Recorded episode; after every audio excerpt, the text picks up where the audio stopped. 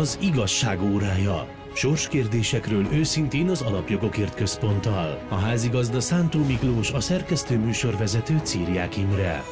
Tan Ács köztársaság. Akadályozza az oktatást a színművészeti lemondott vezetése.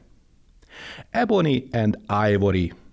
Bevallotta egy amerikai egyetemi oktató, hogy nem fekete, hanem fehér. Második hullám. Nem állhat le az ország. Üdvözöljük a kedves hallgatókat, ez itt az Igazság órája, az Alapjogokért Központ és a Karcefem közös műsora. A stúdióban Panyi Miklós, az Alapjogokért Központ igazgató helyettese, szervusz! Szervusz, köszöntöm a hallgatókat! És Szolomayer Balázs, az Alapjogokért Központ vezető elemzője, szervusz! Szervusz, köszöntöm a hallgatókat! A szerkesztő műsorvezető Círiák Imre, kezdünk! Az igazság órája. Sorskérdésekről őszintén az Alapjogokért Központtal kikiáltották a tanköztársaságot a Színház és Filmművészeti Egyetemen. A blokkádot továbbra is fenntartják, és a törvényesen kinevezett kuratórium leváltását követelik. Mi az ördög lehet ez a tanköztársaság? Miklós? Mm, sok minden lehet, én egy kicsit még messzebbről indulnék ebben a kérdésben. Van ennek az egész vitának, amit kialakult az SZF körül, ugye egy politikai dimenziója, de egy, egy szakmai köntösbe csomagolt politikai dimenziója leginkább.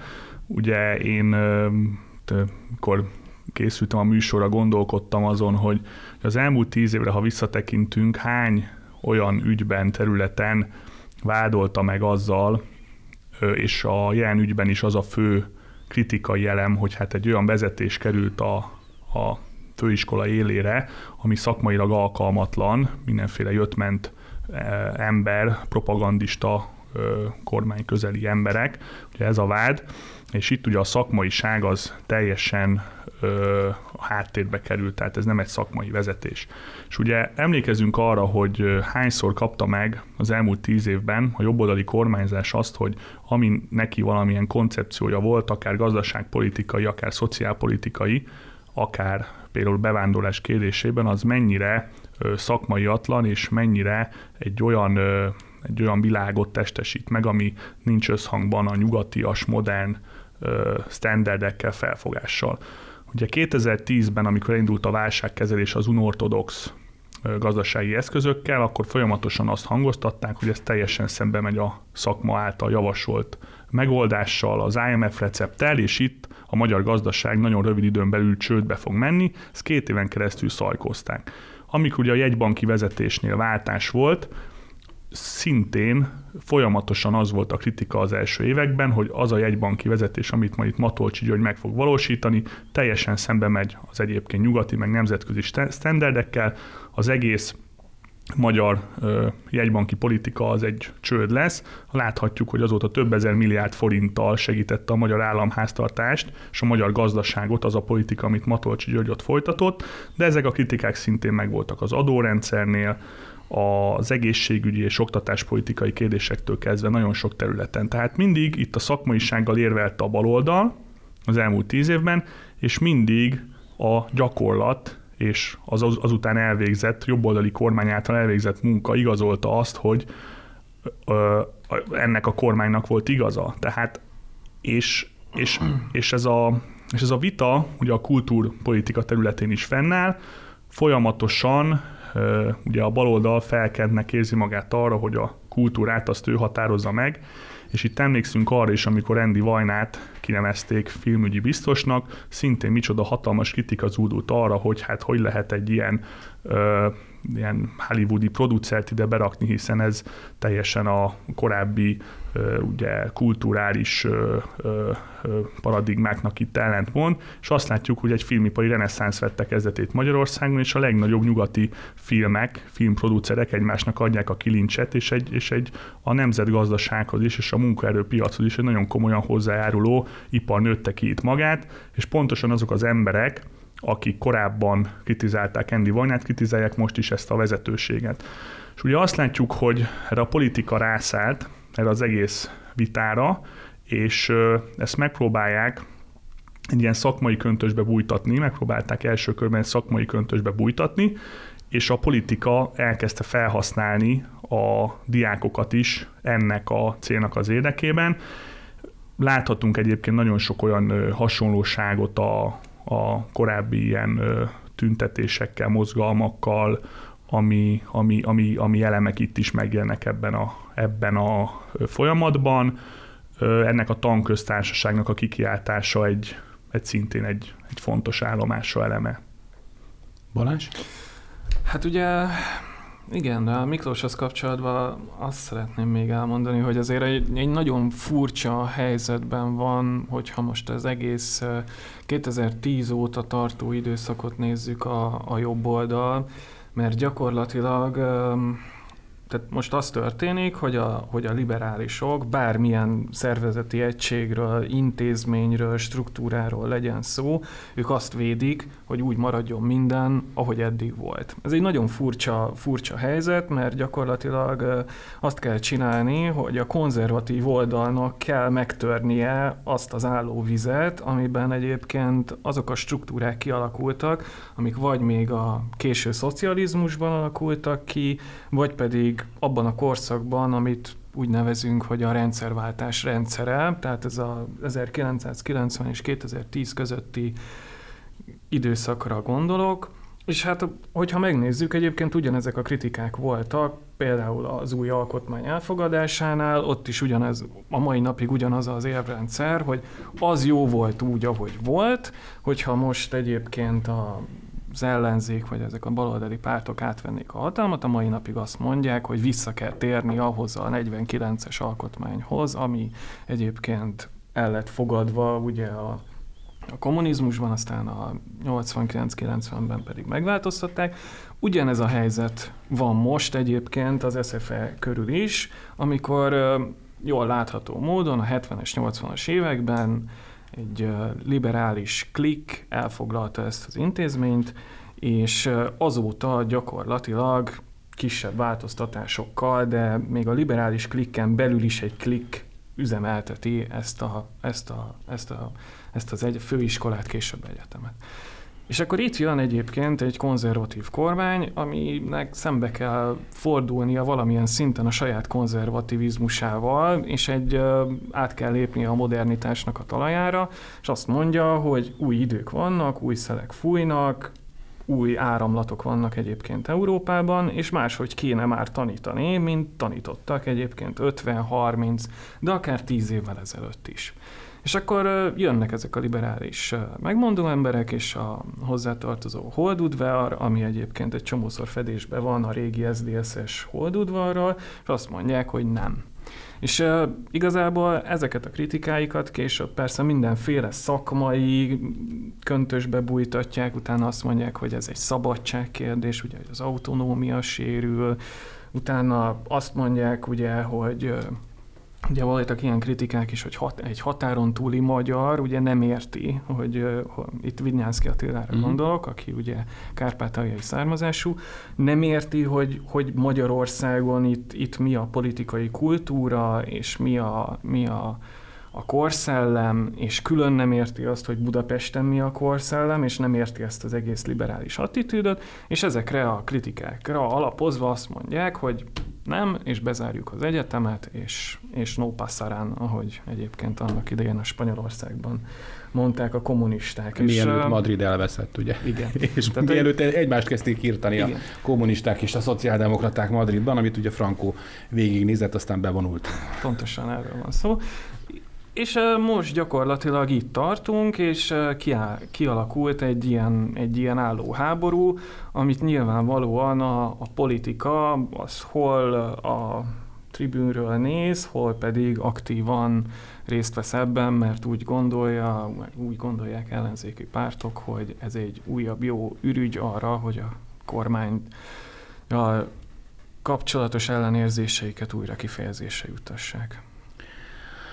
A, azok, a, azok az érvek, hogy, hogy itt szakmaiatlan lenne az új vezetés, ezek nyilvánvalóan nem állják meg a helyüket. Vigyánszki Attila egy nemzetközi szinten elismert rendező. Ezt ők is elismerik egyébként. Tehát hogy, hogy azért nem értem ezt a, ezt a szakmaiatlanság érvet, mert igazából Lajos Tamás is egy, egy, egy kiváló, volt nálunk, egy kiváló rendező és producer. producer Vidnyánszki Attilának a munkásságát is elismerik, ugyanakkor a, a kuratóriumban ülő molban és a szlovnában dolgozó szakemberekre se tudják azt mondani, hogy egyébként ne állták volna meg a helyüket a saját szakmájukban, annak ellenére, hogy nyilvánvalóan egyetemvezetési tapasztalatuk nincs, de hát meglepő lenne, hogyha egy egyetemen egyébként nehezebb feladat elé kerülnének, mint a molban és a Szlovnávban, tehát hogy hát nyilván ez mégis csak egy két ugye az alapítvány gazdasági ügyeit, meg az intézményi ügyeket kellene menedzselniük. Na de hát a MOL egy világcég, hát persze. tehát hogy azért mégiscsak azt, azt nehéz, nehéz lenne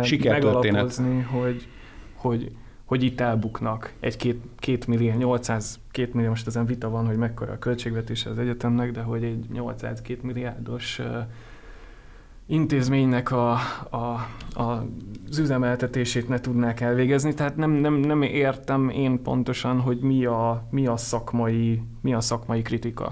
Na de hát ugye ez, a, ez az SDSS klik, aki a 70-es, 80-as években megszerezte többek között egyébként a, a főiskolát is, meg még a kultúrában egy csomó területet foglalt. Tehát ugye ő hívja magát a nagy generációnak.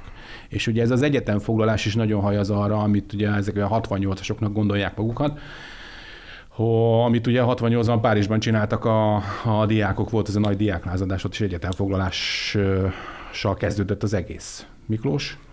Több, több ellentmondás is eszembe jutott, amire szeretném felhívni a figyelmeteket. Egyik ugye az, hogy egy az fontos, hogy mi is tudatosítsuk magunkban, hogy egy olyan diktatúrában élünk, ahol hogyha ez a diktatórikus rezsim tíz évvel egyébként a demokratikusan hatalomra, demokratikus hatalomra kerülése, és utána többszörösen demokratikusan megerősített hatalmon maradása után esetleg a kultúra területére bekívánja tenni a lábát, és ott egyébként egy alternatívát kíván nyújtani, akkor az egyben ugye a magukat demokratáknak hívó, magukat demokratáknak nevező, és egyébként emiatt a kultúrában maguknak kizárólagosságot ö, akaró ö, ö, emberek egyből diktatúrát kiáltanak.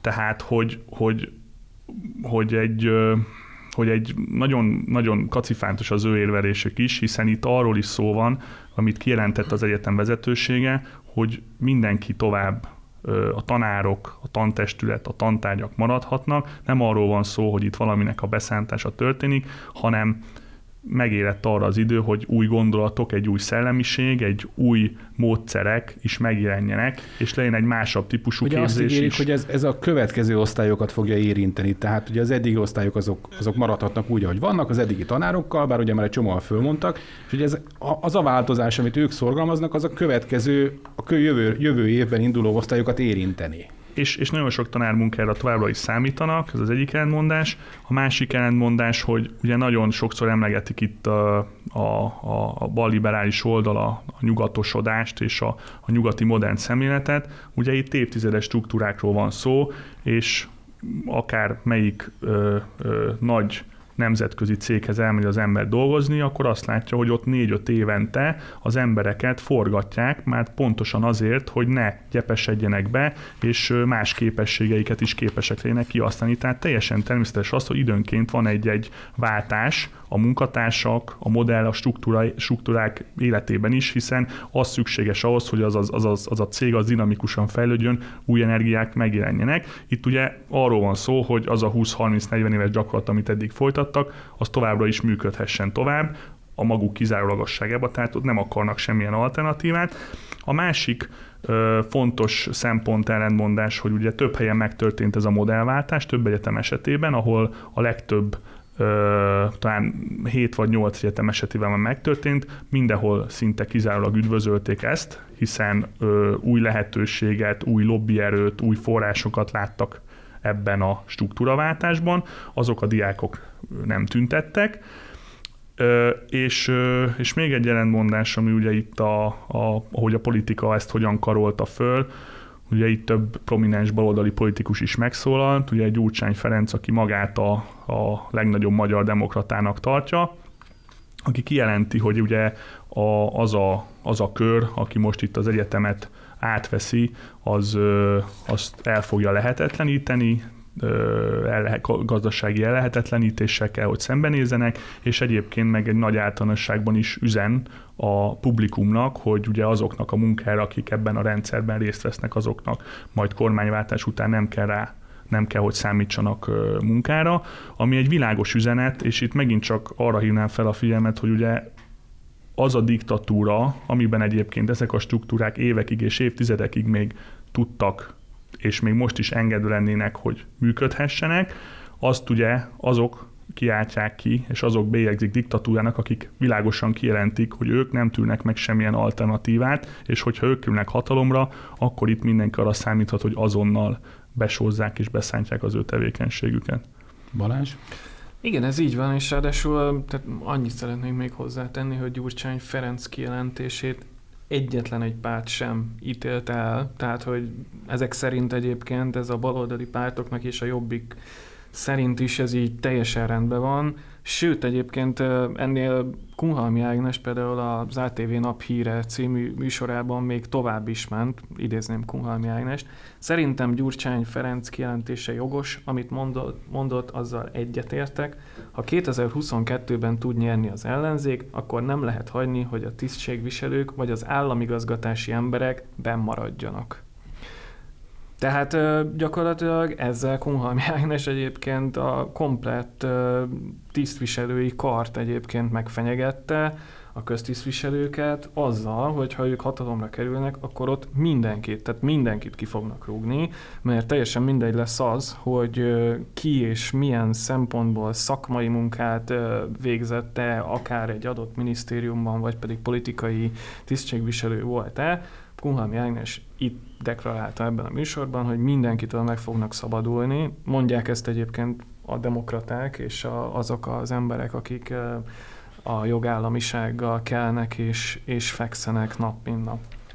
Ugyanakkor még visszakanyarodva az egyetem kérdésére, tehát nem csak egyébként jobboldali színészek és szakemberek kritizálják a, az egyetemnek a vezetését és az egyetemnek a, a szakmai munkáját. Az, az, éppen az Origon jött le egyébként egy nagyon nagyon jó összeállítás arról, hogy egy 2001-es pódiumbeszélgetést taglalt az Origónak egy cikke, ahol Schilling Árpád is nagyon markáns kritikákat fogalmazott meg az egyetemmel kapcsolatban, és az egyetem vezetésével kapcsolatban, és azért Schilling Árpádot jobboldalisággal megvádolni, hát nagyon-nagyon nehezen lehet, és Schilling Árpád egyébként felhozza, hogy az alternatív képzések azok teljesen ki vannak szorítva az egyetemnek a világából. Azt mondja, ez a szakma nem tanít és nem tanul, ezek, ezeket a szavakat használja az egyetemre Schilling Árpád,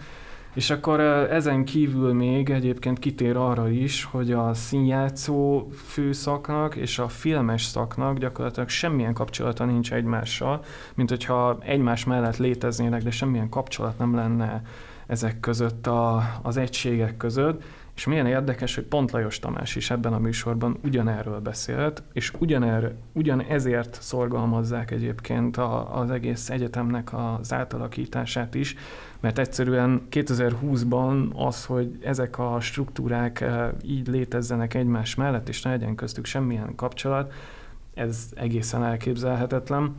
De egyébként tudnék idézni Csányi Sándortól, nem a bankvezértől, hanem a színésztől, a is, aki most szintén nagy vehemenciával áll ki az egyetem vezetése mellett, aki azt mondja itt 2001-ben szó szerint, a szakmában nincs túl jó híre az egyetemnek.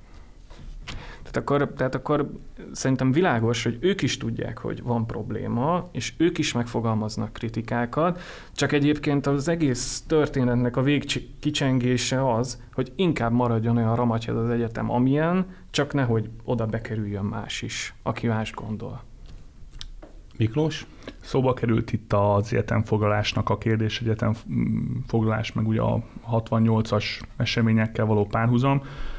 Ugye most hogy látjuk itt az SZF-én kikiáltották ezt a TAN köztársaság nevű intézményt, aminek a gyakorlati működését azt majd azért kíváncsian várjuk, és uh, itt azért felhívnám a figyelmet arra, hogy ugye ez egy állami finanszírozott, adófizetők pénzéből fenntartott intézmény, Bizonyán. tehát szíve joga mindenkinek arra, hogy egyébként a nagyon fontos szabad idejében, ö, itt van valami ilyen valuta is talán, amit bevezettek, igen, ami az elfoglaltság, az elfoglaltság, hogy mi, Elfogadottság.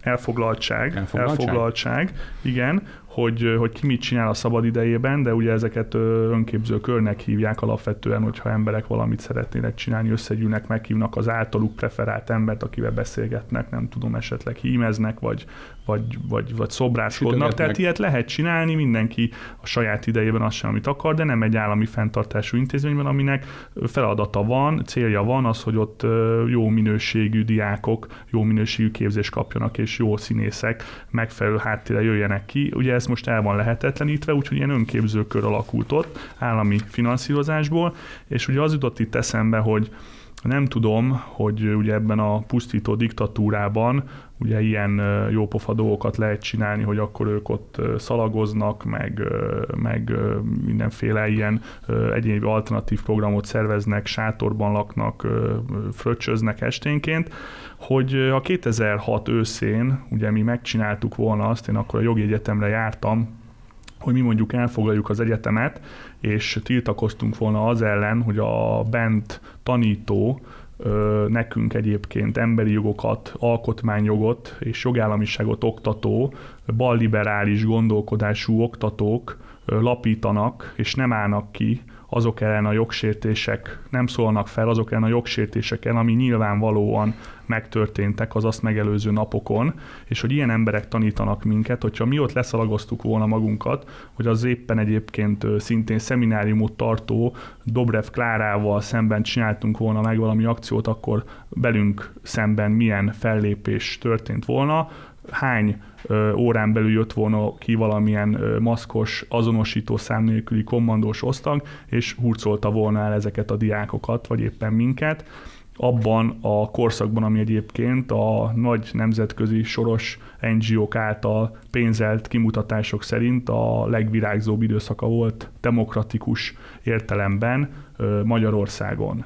Tehát lehet, meg lehet különböztetni itt, hogy, hogy Gyurcsány Ferenc korszak alatt mi történt volna ezekkel a akciókkal, és ma mi történik a nagy ö, demokrata, demokrata Gyurcsány Ferenc által diktatúrázott időszakban. Hát ez egy akkor- fontos, ez egy fontos, hogy erre emlékeztessük A magunkat. kuratórium jelenleg keresi a megoldást, tehát minden erejével keresi a megoldást, miközben egyébként a, az egyetemnek a már lemondott vezetősége az hát asszisztál ehhez, a, ehhez az egyetemfoglaláshoz, és próbálja ö, Hát szerintem azért több, több, több dolog történik, mint hogy asszisztál, tehát ő, ők a felbújtói ennek az egész történetnek, tehát hogy e, igaza van Miklósnak, de hát azért, azért ne a diákságot ö, hibáztassuk egyébként ezért a kialakult helyzetért, hogy nyilvánvalóan van felesé, fe, felelőssége a diákságnak is, de hát azért tehát mondok egy, egy, egy másik példát, Rangos Katalin, aki ott az egyetemnek az oktatója, és hát tudjuk, hogy műsorvezető volt, és hát egy nagy, nagy múltú média szakember, azt mondta például az egyik műsorban, hogy köszönjük, hogy a diákok megvívják helyettünk ezt a harcot. Na most azért, tehát, hogy azért ezek, ezek elég árulkodó mondatok a tekintetben, hogy nyilvánvalóan itt ezek a liberális megmondó emberek és az egyetemnek a tanári karának valószínűleg egy jelentős része, az maga előtt tolja egyébként a diákságot azért, hogy ugye, mint valami, hát nem- most lehet, hogy ez egy nagyon rossz hasonlat, de mint, mint a terroristák, amikor civile, civilekkel, civilekkel veszik magukat körbe, mert ugye nyilvánvalóan azt, azt kell állítani, hogy, hogy, itt a, hogy itt a diákságot bántja egyébként a gonosz hatalom. És hogyha ezt a, ezt a diotómiát... nem bántja őket senki egyébként. Nyilván nem, de hogyha ezt a, ezt a diotómiát egyébként elfogadjuk, akkor természetes, hogy egy átlag ember, aki egyébként nem ismeri ennek az ügynek a részleteit, az, az nyilván azt mondja, hogy itt egy, itt egy erőszakos beavatkozásról van szó, holott nyilvánvalóan nem ez történik, hanem ez egy tudatos stratégia. Egyébként a, az, hogy, a, az, hogy, azt, hogy van abban valami, amit mondasz, az azt bizonyítja, hogy a tanköztársaságot én azt hittem először, hogy a diákok kiáltották ki. De kiderült, hogy nem, hanem az UPOR, ő a, a László. rektor, UPOR László, ő a rektor helyettes, Rektor a, helyettes. aki egyébként már lemondott, de azért még ugye nagy duzzogva elvállalta, ugye, hogy felmondás a felmondás ideje, tölt, igen, felmondás ideje alatt, mert ugye ő mondott föl, senki nem rúgta ki, még ott szervezkedik ezek szerint, tehát nem a diákok kiáltották ki a tanköztársaságot, legalábbis az UPOR jelentette be, tehát a rektor helyettes. Hát igen, és akkor egyébként vissza lehet arra térni, hogy akkor most itt ki él vissza a hatalmával. Igen, most akkor kikavarja. Igen. Mert, mert ugye ők azt állítják, hogy a kormány él vissza a hatalmával, de hát akkor ezek szerint egyébként a maga az egyetemnek a vezetése is visszaél a, a hatalmával, a diáksággal szemben, és hát ugye, hogyha mondjuk ez az egyetemi vezetés ott marad, és akkor utána mondjuk egy átlag diáknak el kell menni ehhez az egyetemi vezetéshez, vagy a tanárokhoz, akik ebben az egész lázadásban részt vettek, és mondjuk ő nem azt képviselte, amit egyébként ezek a, ezek a, a tanárai, vagy a, vagy a vezetőség, hát utána megnézheti magát. Szóval azért ez egy de, de igen, ezt, ezt, ezt kérdés, hatalommal való ezt hívják hatalommal való visszaélésnek. És ugye azért erről kevesebbet beszélünk, de hát azért ez egy, ez egy, ez egy fontos kérdés, hogy itt azért persze hát mindenki úgy néz ki, mintha Woodstockból lépett volna elő, de hát azért itt nagyon komoly hierarchia van. És, és, és nem csak ott van hierarchia, hogy a kuratórium alá van rendelve most az egyetem, hanem nyilvánvalóan az egyetem vezetése alá van rendelve a diákság. És hát eh, nyilvánvalóan ilyenkor, hogyha egy átlag diák nem ért egyet ezzel az egész eh, mizériával, ami zajlik, hát nyilván csöndben marad. Még annyit tennék talán Most? hozzá, hogy ugye a, lehetett látni, hogy ö, milyen ö, nagy nemzetközileg is ismert színészek is többen ugye szolidaritásukat fejezték ki itt az egyetemi helyzettel kapcsolatban, hogy ugye az egy, az egy súlyos probléma, és ugye ezzel ellen küzdenünk kell nap, mint nap, hogy ugye az a narratíva, amit az elmúlt tíz évben a magát demokratikusnak mondott, de ahogy az eset is mutatja, a leginkább a, a, a másságot nem tűrő, baloldal felépített a magyar kormányjal szemben. Ez a, ez a narratíva, ez a keretezés, ez, ez működik, tehát akár hányszor a kormány ö, alapvetően ö, jó és nemes célokat szem előtt tartva bármilyen struktúrához megpróbál hozzányúlni, ami a balliberális elitnek az érdekeit sérti, akkor ezt a narratívát azonnal aktiválják, és akkor egyből jön ez a jogállamiság utolsó bástyája, a diktatúrának egy kiépítése felé egy újabb lépcső típusú narratíva, ami nemzetközi szinteken is ugye elkezd Magyarország felé áramlani, és, és ne felejtsük el, hogy ugye ősszel nagyon sok fontos ügy lesz napirenden Brüsszelben, a migráció kérdése is, a európai mentőcsomag, pénzügyi csomag, 7 éves keret, költségvetési terv és ahhoz kapcsolódóan a jogállamisági kérdések. Tehát nyilvánvalóan ezt az ügyet is azért fújja a baloldal, és próbálja meg minél jobban felfújni, napirenden tartani, és ezt táplálni, és ehhez egyre nagyobb szintén nemzetközi hangokat megszólaltatni, hogy mint egy ilyen öntápláló és egy önigazoló folyamat, ugye ezt utána tudja használni a későbbi vitákban is, hiszen ne legyen kérdés, ma ezen a héten ugye Strasbourgban Európai Parlament van,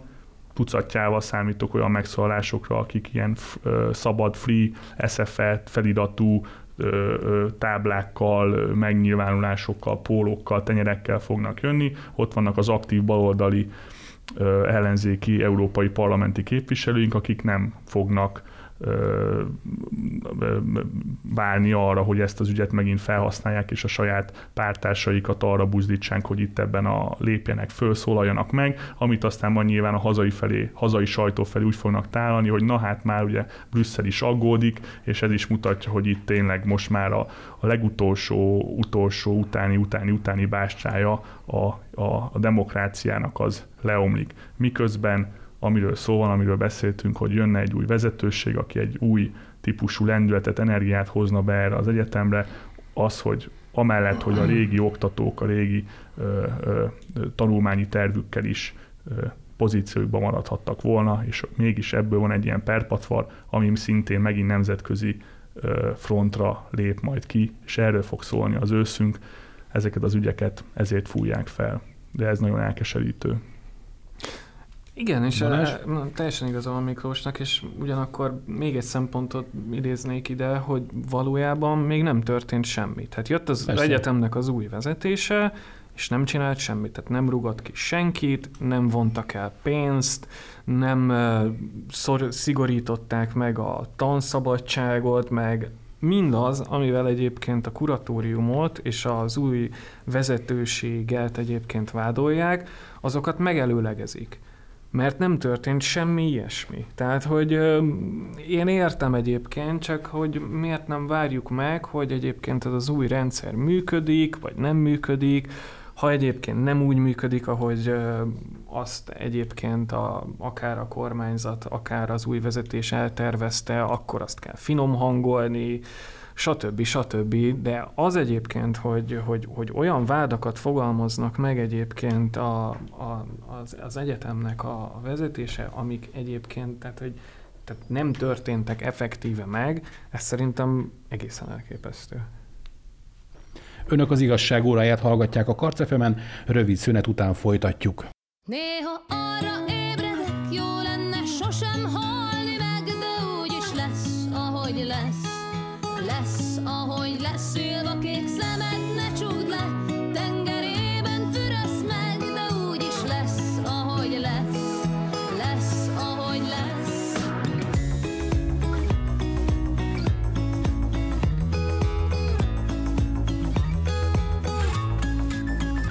Megpihenni hajadban, abban a fénylő aranyban, szitálni csendben, mint a hó,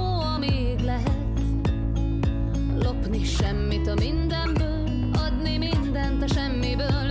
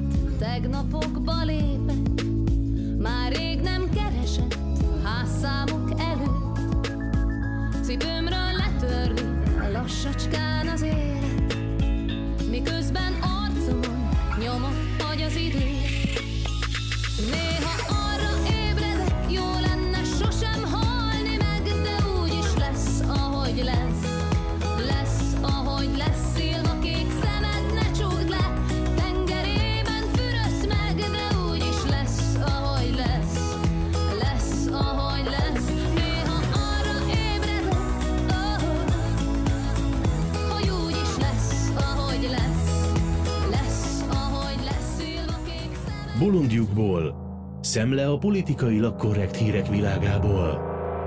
Önök az igazság óráját, az Alapjogokért Központ és a Karcefem közös műsorát hallgatják. A stúdióban Panyi Miklós, az Alapjogokért Központ igazgató helyettese, és Szolomayer Balázs, az Alapjogokért Központ vezető elemzője. A szerkesztő műsorvezető Círiák Imre. Meglepő vallomást tett a napokban Jessica Krug, a George Washington Egyetem 38 éves professzora, ugyanis nyilvánosan jelentette be, hogy ő fehér. Erre azért volt szükség, mert mindenki úgy tudta, hogy fekete. Mert hogy eddig ezt állította magáról, tehát hogy ő karib-tengeri, illetve afroamerikai volt rabszolgák leszármazottja. Most ismerte el, hogy évtizedekig hazudott, Kansas City külvárosaiban zsidó kisgyermekként nőtt fel, majd tiniként kezdte úgy érezni, hogy ő valaki más. Szerintetek hány ilyen van még a nagyra becsült amerikai tanári karban? aki ferdít a származására vonatkozóan. Ugye ez a megélhetési antirasszizmusnak a tipikus esete. Igen, mert ott már vannak kvóták, tehát ez a pozitív disz, diszkrimináció ugye a feketék felé például. Ö, minden héten tud Amerika újabb és újabb ö, ilyen esetet produkálni. Nagyon sok, nagyon sok ilyen ügy lehet még. Ugye azt látni kell, hogy ami most zajlik Amerikában, az egy évtizedes folyamatnak most a, a ki ö, a, a megtestesülés ennek a folyamatnak egy ilyen nagyon erős az utcákon való és erőszakban megjelenő megtestesülése, hiszen évtizedek gyakorlat, hogy ugye az egyetemeken az értemeket átvette a baloldal, főleg ugye a társadalomtudományi területeket, és különféle ilyen antirasszista, genderideológia, kritikai elmélet, kulturális marxista tanokat tanítanak, és nagyon, er, nagyon nagy eredménnyel a különböző társadalomtudományi területeken. Ugye itt kialakult szintén egy ilyen baloldali oktatói elit, és ez ugye folyamatosan szivárgott át különböző területekre, ugye a, a, ez az elit ugye a, a média világában is, a különböző civil szervezetek világában is, de most már ugye a közigazgatásban is megjelent, egy nagyobb hatalma van, és ugye a demokrata párt is ennek, a, ennek, a, ennek az elitnek a, a befolyása alá kerül. Ami Amerikában történik, hogy mindaz a építkezés, ami ez a, ez a baloldali értelmiség a különböző csatornákon keresztül, és itt az elitnek a csatornáin keresztül vitt, ez most ugye megjelent az utcán, a járványügyi helyzet és, a, és ugye itt a kiélezett belpolitikai kérdések itt az elnökválasztási kampány miatt, ugye, és több ilyen rendőrségi eset miatt ugye megjelent az utcán, és, és erőszak hullám vette Amerikában kezdetét, és ennek nap mint nap, hétről hétre vannak egyre súlyosabb esetei következményei. A múlt heti hír, és ez szintén kapcsolódnak, tehát ezek az amerikai események szintén egyébként párhuzamba vonhatók azzal, ami egyébként Európában történik a kultúrharc tekintetében, itt például az egyetemfoglalás kapcsán. Ugye Amerikában is több olyan város volt, ahol baloldali, az államot, a rendszert megdönteni kívánó elemek különféle ilyen alternatív köztársaságokat, övezeteket, zónákat alakítottak ki, ahol elkezdték bevezetni a saját törvényeiket. Ezek egy idő után, néhány hét után nyilván összeomlanak, tehát működésképtelenek de, de ez a folyamatot zajlik, és ez, a, és ez most már egészen... Vagy elfogy a drog. Vagy, elfogy a, vagy elfogynak igen a források, sokan meg is elégelik, hiszen ugye itt egy, egy önkényes foglalásról van szó, nagyon sok tulajdonosnak nyilván a, az üzleteit megrongálják, tehát ott nagyon sok jogi probléma is kezdetét veszi. De ugye van egy nagyon erős rendőrellenes mozgalom, most történt meg a napokban Amerikában, hogy egy ö, rendőrségi járőrre a kocsiában ülő két rendőrt ö, meglőttek, majd a kiérkező ö, mentősöket, ö, a mentősök, akik beszállították kórházba a rendőröket, abban a kórházban megjelentek szintén ilyen BLMS tüntetők, akik a kórházat kvázi blokkád alá vették, és azt követelték, hogy a rendőröket ne tartsák életben ezeket a tüntetőket utána erőszakkal Fejbe lőttek mind a két rendőrt, és ugye a kórházban kritikus állapotban voltak, a, vagy talán még vannak ma is ez a két rendőr, és ugye oda vonultak ki ezek az erőszakos tüntetők. Igen, és a kórházat kvázi blokkád alá vették, és azzal fenyegették az orvosokat is, hogy ne tartsák őket életben, hiszen minden rendőrnek kvázi ez kell, hogy legyen a sorsa. És Amerikában több százezer, szerintem millió fölötti az a, az a létszám, ahol ugye fegyveres szerveknek a tagjai, fegyveres szerveknek dolgoznak ugye emberek, hogy eljutott Amerika arra a pontra, hogy, hogy az ember életek sem számítanak már igazából, mert az ideológia egy olyan szintre jutott, hogy hogy nincsenek, nincsenek benne határok. És amikor ugye ez a, ez, a, ez a folyamat eléri ezt a szintet, akkor van egy olyan forráspont, ami tényleg elindul egy, egy, egy, egy, egy társadalomnak egy teljes szélsőséges ö, ö, ö, megnyilvánulásai felé, egy, egy, egy valós polgárháborús állapot felé. Ez ugye, mi ezt minden Európából, és leginkább innen Közép-Európából mi ezt, mi ezt elképzelhetetlennek gondoljuk, hogy ez történik, de Amerikában ez történik napról napra, és a politika kapkod a levegő után, a demokraták teljesen elvesztették egyébként most már a kontrollt, és egyre idegesebbek, mert ez valószínű a, az el, elnök, ahogy, ahogy mutatják a, az adatok, hogy egyre jobban nő a társadalmon belül a, a, a stabilitás és a rendpárti szavazóknak a száma, hogy, hogy most már egyre kevésbé tudják, hogyan reagáljanak arra a mozgalomra, amit ők elején nagyon erősen felkaroltak és fűtöttek.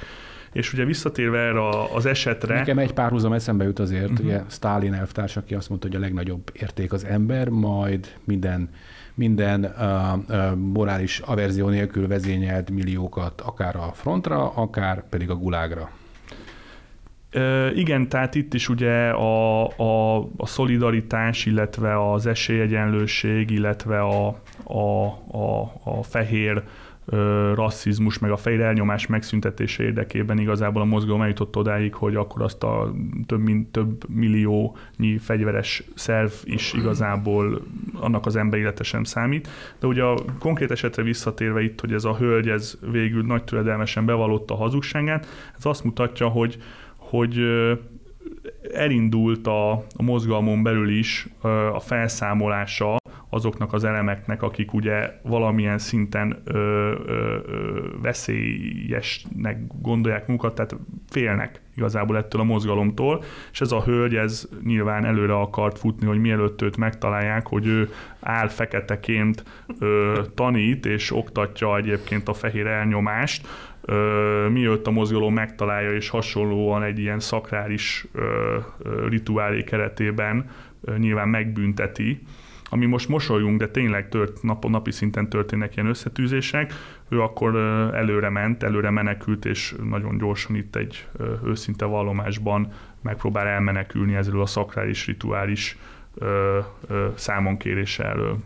De tehát, hogy Balázs? Joe Biden ugyanígy választott magának alelnök jelöltet, nem? Tehát, hogy a, de a Kamala Harris, hogyha jól emlékszem, akkor ő évekkel ezelőtt még jamaikai felmenőkkel rendelkezett, és egy ilyen karibi térségből származott, hogyha jól emlékszem a családja. Most azóta már afroamerikai lett, hogy Joe Biden maga Miközben félig vette, indiai mint... egyébként. Miközben félig indiai, igen. Tehát ő is váltott egy ilyen identitást, mert hát gondolom a hófehér Joe Biden mellé szükség volt egy fekete nőre, hogy ugye jól ki legyenek egyensúlyozva a, rasszok, és ezért ő jamaikaiból átment afroamerikai feketébe. Tehát hogy csak azt akarom ezzel mondani, hogy persze ezen röhögünk, hogy egyébként ez egy ilyen kis sztori, de hát valójában ez a nagy politikának a legfelsőbb szintjén sem történik másként, hogy egyszerűen, egyszerűen identitást és identitást vált egy, egy vezető politikus az USA-nak. Hát meg ugye nem érdem alapján, hanem az alapján sakkoznak ki valakit mondjuk egy pozícióra, hát igen, hogy, egy hogy ugye melyik kvóta, igen. hány, hányad részben, stb. stb. És akkor megkérdezhetjük, hogy mi a helyzet a fehér privilégiumokkal, ugye, mert hogy mint hogyha az lenne itt a, a, az előrejutásnak a, az alfája és az omegája, ehhez képest ugye látjuk, mi történik. És most egy másik témával folytatjuk. Ellenkérelem a józanész jegyében kiemelkedően teljesített az ország a koronavírus járvány első hullámának idején. A legjobban védekező országok közé tartozik Magyarország, most viszont már itt a kor második hulláma. Mi várható? Miklós? Ez az idei év, ez, ez, ez tényleg teljes egészében úgy tűnik a koronavírus járványról szól. Mm, egy nehéz és nagyon különös ősszel előttünk, azt hiszem ezt, ezt egyértelműen kijelenthetjük. Azt mindenképpen nagyon fontos fejbe tartani, és a hétköznapok során is fejbe tartani, hogy, hogy milyen testtartással, milyen kiindulási ponttal, milyen állapottal tudunk neki futni ennek az ősznek. Ugye van mögöttünk egy tavaszi időszak, amikor ugye a járvány felütötte fejét, fejét az egész világon, így Magyarországon is, és nem igazán sokat tudtunk erről a járványról. Ö, mégis a magyar kormány, és itt még néhány közép-európai országnak a teljesítményét is ide lehet emelni, nagyon jól vizsgázott a járvány első szakaszának a kezelésében.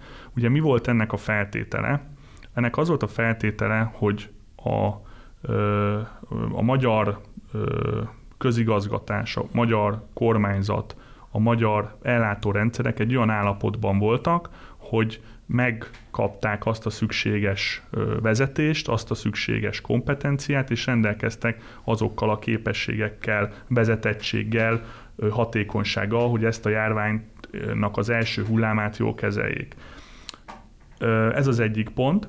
A másik pont pedig, hogy ugye a, nyilván ezt nagyon erősen megcsapta a világ összes gazdaságát, Magyarországot is, viszont Magyarországot ez a járvány szintén egy olyan állapotban érte el, hogy nagyon jó gazdasági állapotban van az ország, jó állapotban van a, az államháztartás, az államadóság, a gazdaság szerkezete, és a magángazdaság is, tehát a cégeknek is, de a háztartásoknak is úgy tűnik, hogy az elmúlt tíz év ö, nagyon komoly munkájának az eredményeképp, amit a gazdaság konszolidáció, devizahitelek felszámolása, az adócsökkentések, tehát nagyon sok minden benne van. Ennek eredményeképpen Magyarországot egy jó állapotban érte meg a járvány, és ezért gazdasági szempontból is egy jó állapotban vagyunk. Ez azért fontos, mert ez azt is jelenti, hogy megvannak azok a gazdasági eszközök, ami a járvány hatásainak a kezeléséhez szükséges. Tehát ezt a kettő dolgot fontos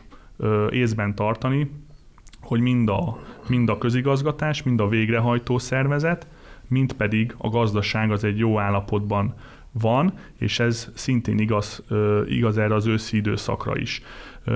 Emlékezzünk arra is vissza, hogy itt ugye 2010-től volt egy nagyon fontos és nagyon komoly közigazgatási reform, ami egy nagyon komoly hatékonyságot ö, idézett elő, és ugye ne felejtsük el, hogy ugye milyen ö, komoly részt vállal a, a különböző szabályok betartatásában a, a rendőrség is, ahol ha meg végignézzük most a rendőrség állományát, a megerősített állományát, ö, micsoda eszközökkel, gépjárműparkkal, rendelkezik egy, egy, egy, egész, egy egész, egészen más rendőrség az, ami ma Magyarországon működik, mint tíz éve működött, és a presztízsét is visszanyerte a, a, a, visszanyerték a fegyveres szervek. Ez szinte nagyon fontos itt a, az, az őszre való felkészülésben. És ugye most látjuk azt, hogy ugye a második hullám elérte Magyarországot, és ennek egy egészen más dinamikája van, nyilván itt belemehetünk a részletekbe, tehát soka, sokkal több a fiatal fertőzött, van már itt a társadalomban is egy, egy pszichés felkészülés, hiszen ugye együtt élünk már hónapok óta ezzel a helyzettel, viszont azt kell látni, hogy ugye magasak a számok, és a tavaszihoz képest sokkal magasabbak a számok, mégis az elmúlt fél évben egy olyan ö, ö, felkészülés tudott még ezzel a nagyon jó állapot helyzetünk mellé megtörténni, ami ezeket a képességeket, amik már tavasszal is jól vizsgáztak, megerősítette. Tehát itt a járványügyi ö, szervezet, az egészségügyi ellátórendszer jól felkészült.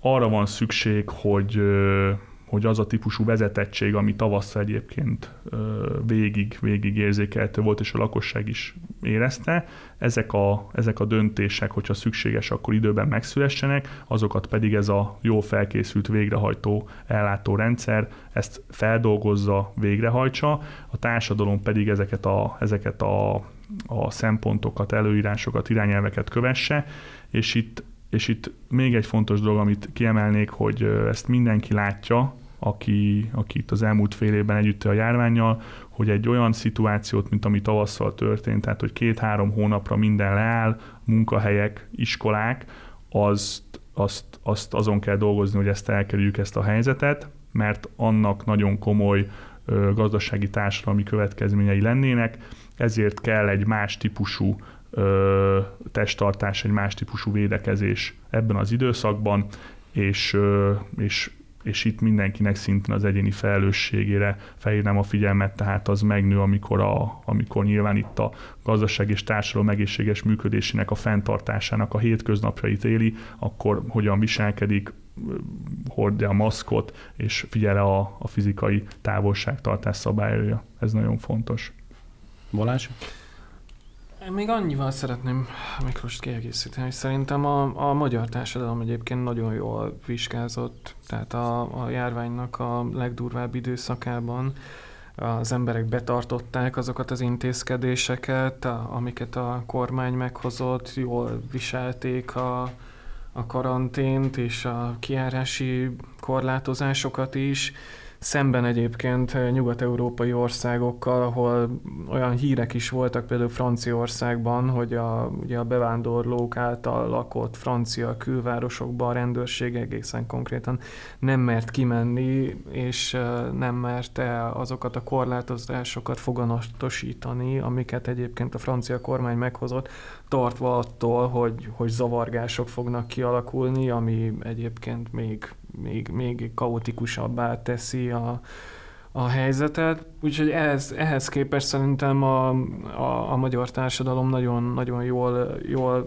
kezelte a helyzetet, és szerintem az is egyébként helyes, hogy a kormányzat pedig kikérte a magyar társadalomnak a, a véleményét a, a tekintetben, hogy a második hullámot hogyan, hogyan kezelje, és mik azok az intézkedések, amiket a magyar emberek egyébként továbbra is el tudnak viselni, és mik azok, amiket, amiket nem, nem támogatnak már a, a továbbiakban. Szerintem ez egy nagyon fontos eszköz volt ilyen szempontból a, a konzultáció, mivel Ilyen típusú konzultációt egyébként egy európai ország sem tett a saját polgáraival kapcsolatban, hogy megnézze, hogy, hogy valamilyen visszacsatolást kapjon az emberektől is, hogy hogy, hogy, hogy, hogy viselte a, társadalom a járványt, és hát nyilvánvalóan mindez tükröződik a politikai támogatottságokban is, tehát hogy nem csak mi állítjuk azt, hogy egyébként az emberek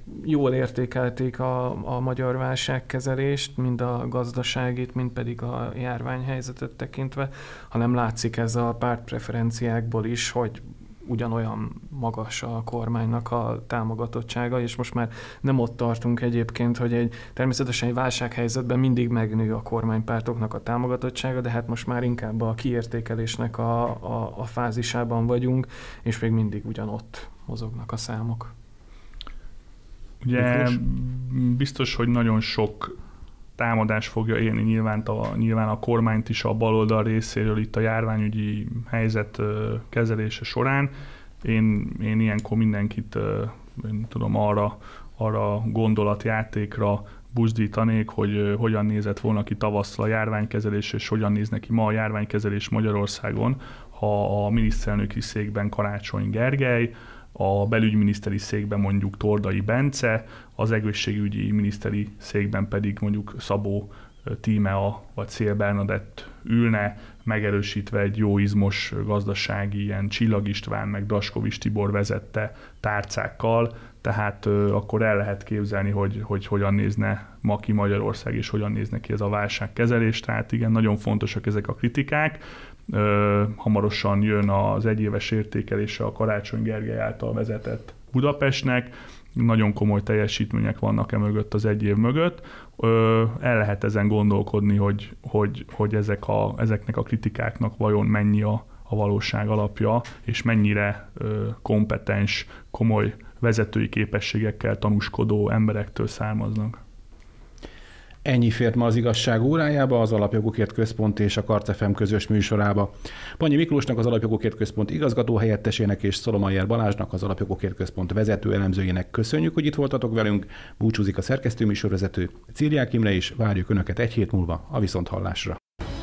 Az igazság órája. Sorskérdésekről őszintén az Alapjogokért Központtal. A házigazda Szántó Miklós, a szerkesztő műsorvezető Círiák Imre. Karcefem. Tatabányán a 107-en.